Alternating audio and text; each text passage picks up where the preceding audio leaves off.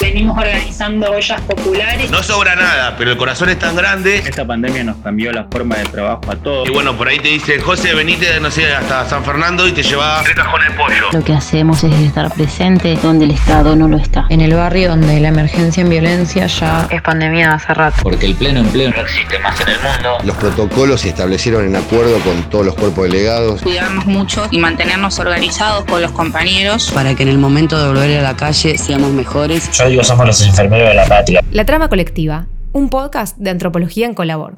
Episodio 4. El futuro que supimos construir.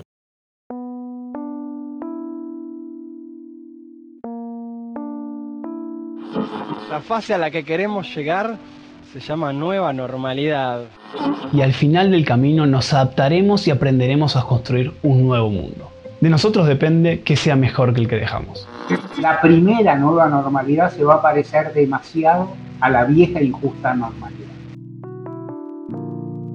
La pandemia irrumpió en nuestra vida cotidiana alterando la manera en que percibimos el tiempo.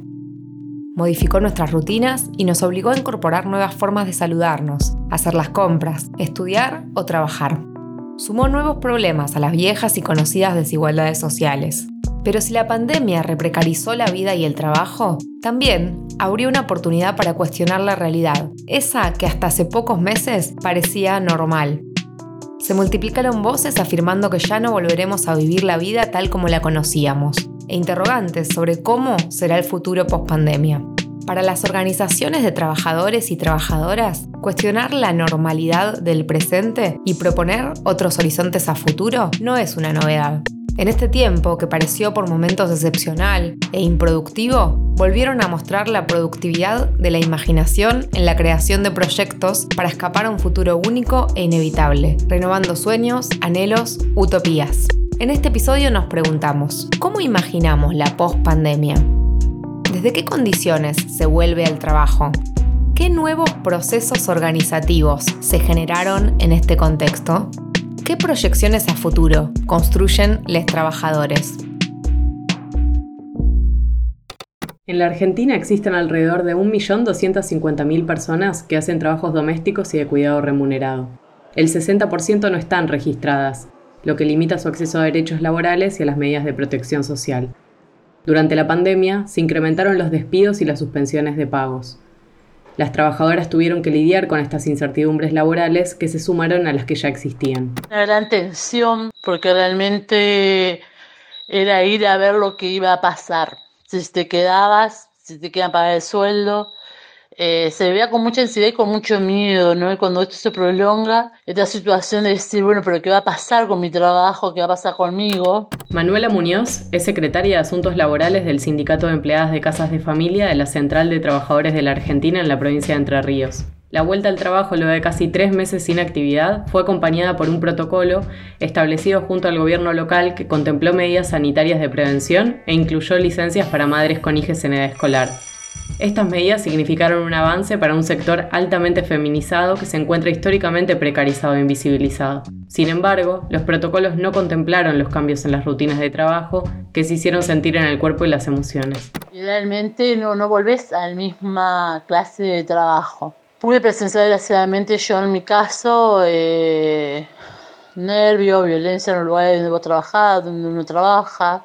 Es una vuelta al trabajo, pero no a la misma situación de trabajo. También me acuerdo otra conversación con otra compañera en que me decía, me cuesta físicamente volver a estas cantidades de horas, ¿no? Es como que el cuerpo no me responde, me decía. Las incertidumbres y nuevas rutinas desplegadas durante el aislamiento abren preguntas sobre cómo volver al trabajo y cómo será el trabajo después de la pandemia. Para muchos trabajadores, con la llegada del coronavirus, el teletrabajo se instaló en sus vidas y en sus hogares. Mariana Karasewski es psicóloga e integrante de la Superintendencia de Riesgos del Trabajo dentro del Departamento de Salud Mental y la Secretaría de Salud de la Junta Interna de AT Capital. Nos cuenta la importancia de organizarnos para que nuestra vida laboral y personal no se mezclen. Es fundamental poder mantener una rutina y vamos a saber que el trabajo tiene un horario de inicio y un horario de fin. Esto nos organiza. ¿Por qué? Porque si no, la jornada puede transformarse en un continuado. Esto de trabajar en casa puede resultar vivir en el trabajo. Esta modalidad de trabajo que ya estaba presente en algunos ámbitos parece haber llegado para instalarse con mayor amplitud y frecuencia. Ante este panorama, Mariana señala la importancia de su regulación a través de la ley de teletrabajo aprobada por el Senado a fines de julio. Algunos de los puntos que se plantean en esta ley son el derecho a la desconexión digital, es decir, esto que veníamos planteando de poder acotar el horario laboral y luego desconectarse y conectarse con otras tareas que están por fuera de lo que son las tareas laborales. Por otro lado, en esta ley también se establece que el empleador es quien debe proveer el equipamiento para que la persona pueda trabajar también es muy importante este punto. Quiero remarcar que la ley tiene previsto que aquella persona que realice tareas de cuidado en su hogar tiene que tener horarios compatibles con estas tareas de cuidado. Preocupaciones similares acerca de los riesgos que implica trabajar desde casa se plantearon en el Sindicato Argentino de Televisión, Servicios Audiovisuales, Interactivos y de Datos. Para que sea posible que sigamos viendo televisión desde nuestras casas o escuchar los anuncios acerca de la cuarentena de forma simultánea, muchos trabajadores tuvieron que instalar equipos de transmisión en sus hogares. La seguridad laboral es una demanda histórica de los sindicatos. Diego Garizoain, delegado del sindicato y colaborador de la Secretaría de Salud, nos cuenta que las condiciones de seguridad y salubridad que plantea la modalidad del teletrabajo ya formaban parte de las preocupaciones del sector mucho antes de la pandemia. Desde hace años la empresa está particularmente interesada en la posibilidad de reubicar puestos de trabajo del establecimiento en los domicilios de los trabajadores. La pandemia de COVID-19 y el decretado aislamiento social preventivo y obligatorio brindaron la posibilidad perfecta para que ellos pudieran experimentar los sistemas que ya venían desarrollando. La relocalización del trabajo en las casas de los trabajadores se presentó como una salida efectiva para contener los contagios y preservar la salud. Pero esta relocalización también trasladó a los hogares el déficit que existía en las políticas de seguridad de los establecimientos. Ante el aumento de la sensación de abandono y vulnerabilidad por la falta de atención de las empresas, los trabajadores construyen herramientas para resolver sus necesidades. Es aumentar la participación de la puerta de los establecimientos para adentro en todo lo que tiene que ver con temas de seguridad y salud. Eso se puede lograr únicamente estableciendo comités mixtos de salud y seguridad laboral en todos los establecimientos del país lo antes posible. Y la realidad en este caso significa incluir a los factores de riesgo psicosocial como parte de lo que puede llegar a afectar la salud del trabajador y su familia en el desarrollo del teletrabajo. En los meses que transcurrieron desde que se detectó el primer caso de COVID-19, se multiplicaron espacios e iniciativas para hacer frente a la reprecarización de las condiciones de vida y trabajo. Desde la virtualidad se crearon espacios asamblearios, de agremiación, redes y uniones de trabajadores que instalaron el debate sobre problemas ya conocidos pero agudizados por la pandemia. Clarisa Gambera es responsable del Departamento de Género y Diversidad de ATE Nacional e integrante de la Asamblea de Trabajadores en tiempos de pandemia.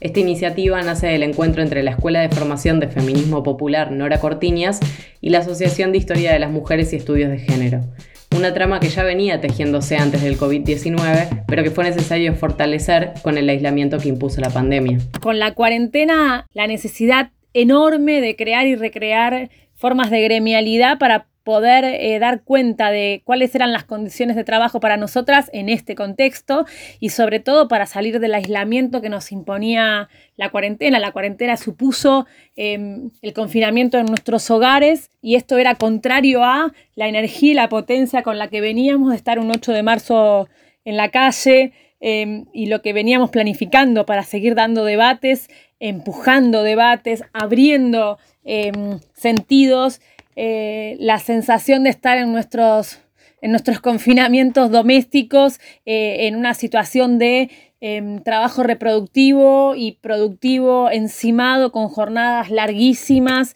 o ser em, parte de las trabajadoras esenciales en condiciones muy precarias, exponiendo la vida, en este concepto al que arribamos a lo largo de las asambleas, que es la reprecarización que nos impuso la pandemia y, la necesidad de defender derechos, de, establecer eh, debates para que se visibilice lo que estábamos viviendo. Así surge la Asamblea de Trabajadoras en tiempos de cuarentena. Estos espacios de agremiación creados al calor de la pandemia se valieron de articulaciones previas, herramientas disponibles y experiencias acumuladas.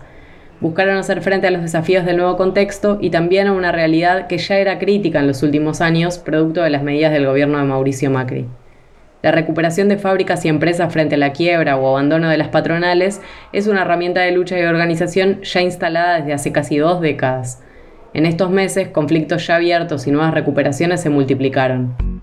Sebastián Anta integra el Consejo de Administración de la Cooperativa de Trabajo Serial COP. En los últimos meses comenzaron a transitar el proceso de recuperación de la firma a partir del abandono del propietario y se hicieron cargo de las dos plantas ubicadas en la ciudad de Tres Arroyos. Hoy el principal objetivo es reactivar las nueve líneas de producción de alimentos en bases cereales para garantizar los ingresos de los 98 socios de la cooperativa y generar trabajo. Sebastián nos cuenta cómo fue formar una cooperativa y transformarse en una empresa recuperada en el medio de una pandemia mundial. Hoy llevamos 22 meses sin cobrar nuestros sueldos, subsistiendo como podemos, habiendo sido trabajadores de una empresa cuyos productos se comercializaban en toda la Argentina con una aceptación masiva de la marca. Se tomó la decisión de conformar la cooperativa por un grupo mayoritario de los trabajadores y se gestionó la matrícula para poder dar formalidad a nuestra asociación. Hemos tenido varias reuniones con el director de empresas recuperadas, abogada de dicha institución, contador público y abogado que nos asesoran y nos acompañan respecto de dar todos los pasos correctos y legales para concretar nuestro objetivo que no tiene marcha atrás. Serial Cop no es una excepción. La pizzería 1983 en el barrio porteño de Villa Crespo, dos gráficas en el AMBA, la empresa textil Sedam o Piedra Púrpura en Chubut completan la lista de empresas que se recuperaron durante la pandemia.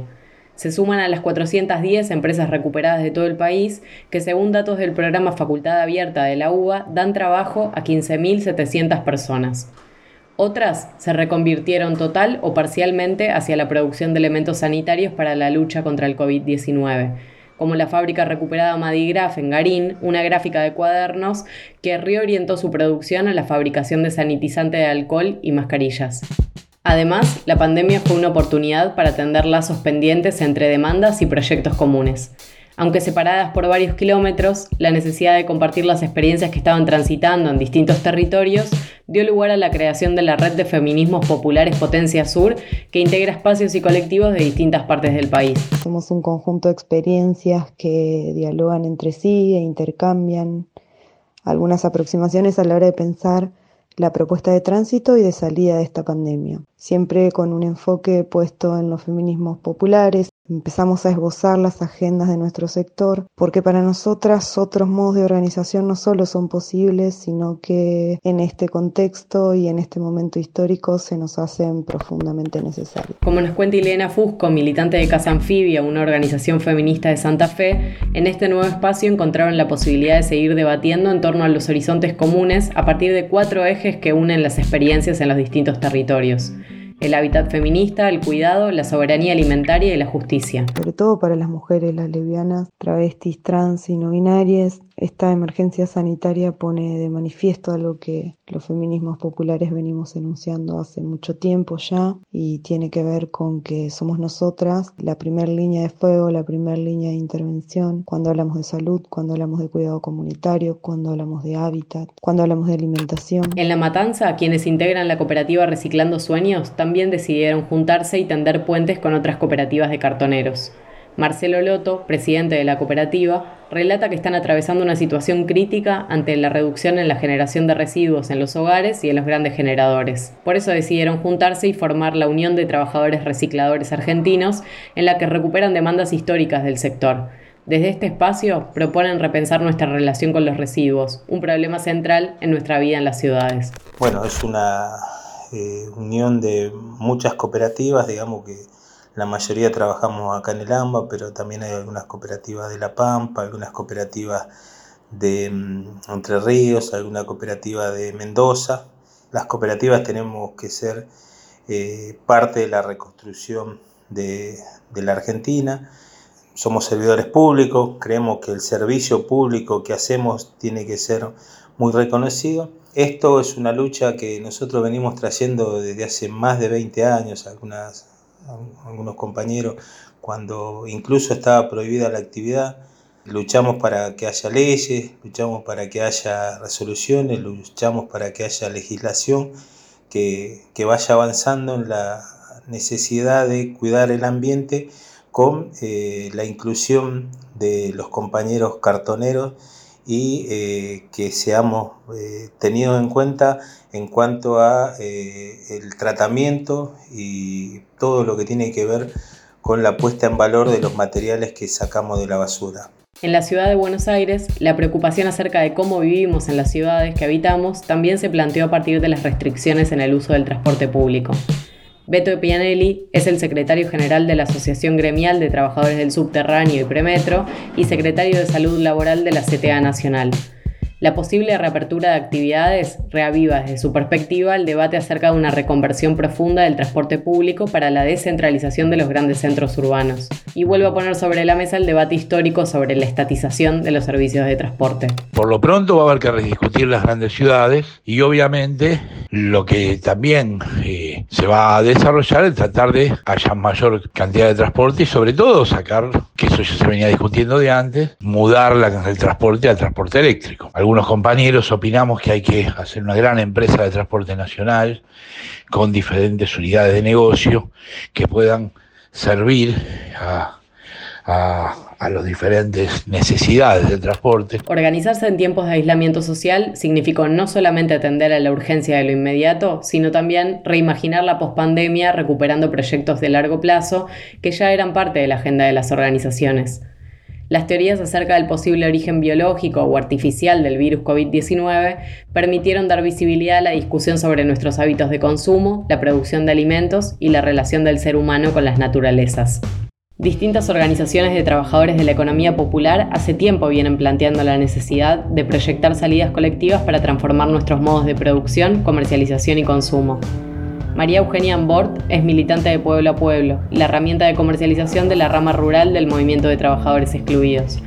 Nos cuenta que desde que comenzó la pandemia, el incremento en el número de pedidos que recibían semanalmente en los nodos de comercialización les permitió visibilizar el trabajo que vienen realizando hace varios años. Creemos que esto demuestra eh, la capacidad que tenemos las organizaciones populares de abastecer eh, de alimentos y de productos esenciales en un momento de, crisis sanitaria, mostrando eh, el rol central que tiene esta capacidad organizativa y la importancia de poder hacer este vínculo entre, entre el campo y la ciudad, sobre todo también para repensar estas relaciones, la forma en que Mm, venimos consumiendo, incluso la relación que, tiene este, este modelo en el que vivimos de, producción y de consumo con eh, las distintas enfermedades que, que, surgen en la actualidad. Estas iniciativas forman parte de proyectos colectivos que involucran la articulación entre regiones rurales y urbanas, familias de pequeños productores y técnicos, organizaciones sociales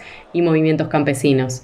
Del campo a la mesa es una iniciativa del Frente Agrario del Movimiento Evita que apuesta a construir iniciativas de comercialización directa de productos agroecológicos realizados por cooperativas agrarias de la economía popular a lo largo y ancho del país.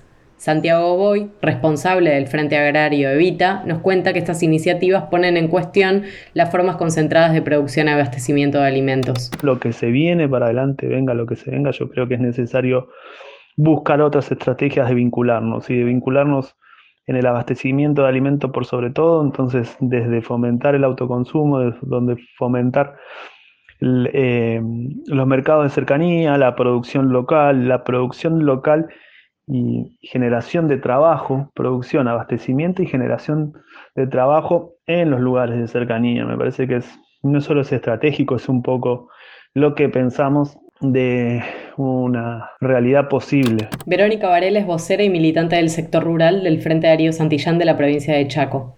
Ante la imposibilidad de afrontar los precios de los alimentos y generar trabajo, desde inicios de 2018, junto a un grupo de 40 compañeras y compañeros, llevan adelante las huertas comunitarias en los barrios de Sáenz Peña.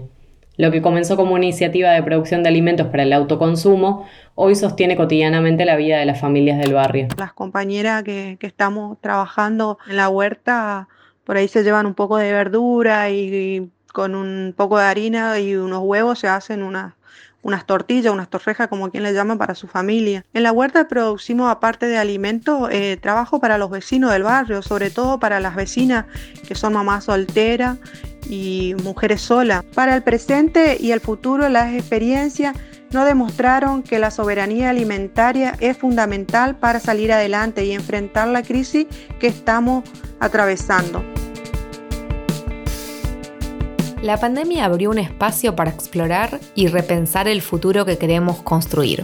El virus trastocó nuestra cotidianidad, irrumpió en un futuro que parecía estar escrito, seguir una dirección ya conocida, generó incertidumbre y angustia por lo que vendrá.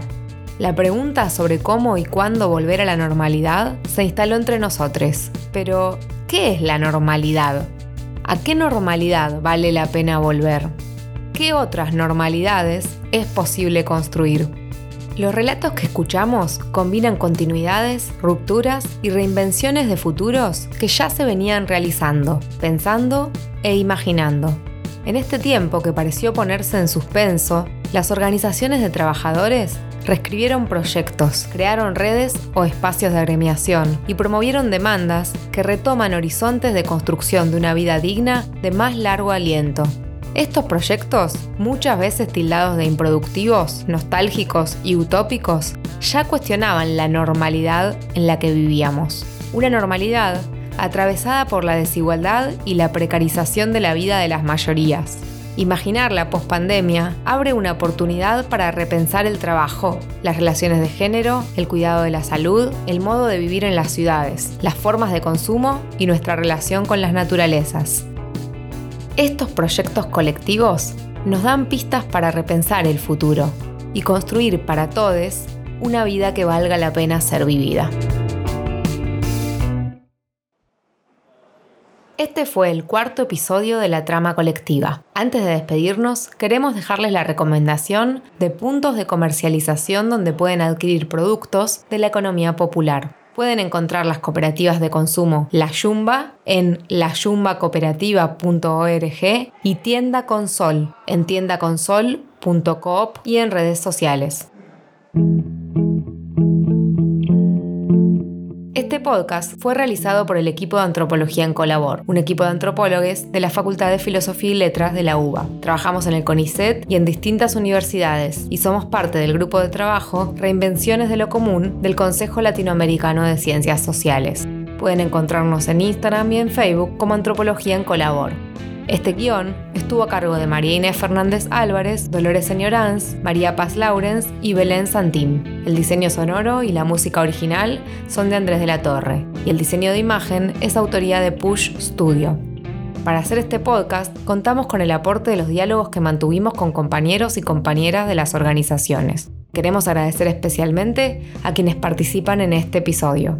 Manuela Muñoz, del Sindicato de Empleadas de Casa de Familia, de la CTA Entre Ríos. Mariana Karasewski, de ATE Capital. Diego Garizuain, de Satside. Clarisa Gambera, del Departamento de Género y Diversidad, de ATE Nacional. Sebastián Anta, de la cooperativa Cereal Cop. Ileana Fusco, de Casa Anfibia y la Red de Feminismos Populares Potencia Sur. Marcelo Loto, de la cooperativa Reciclando Sueños y la Unión de Trabajadores Recicladores Argentinos.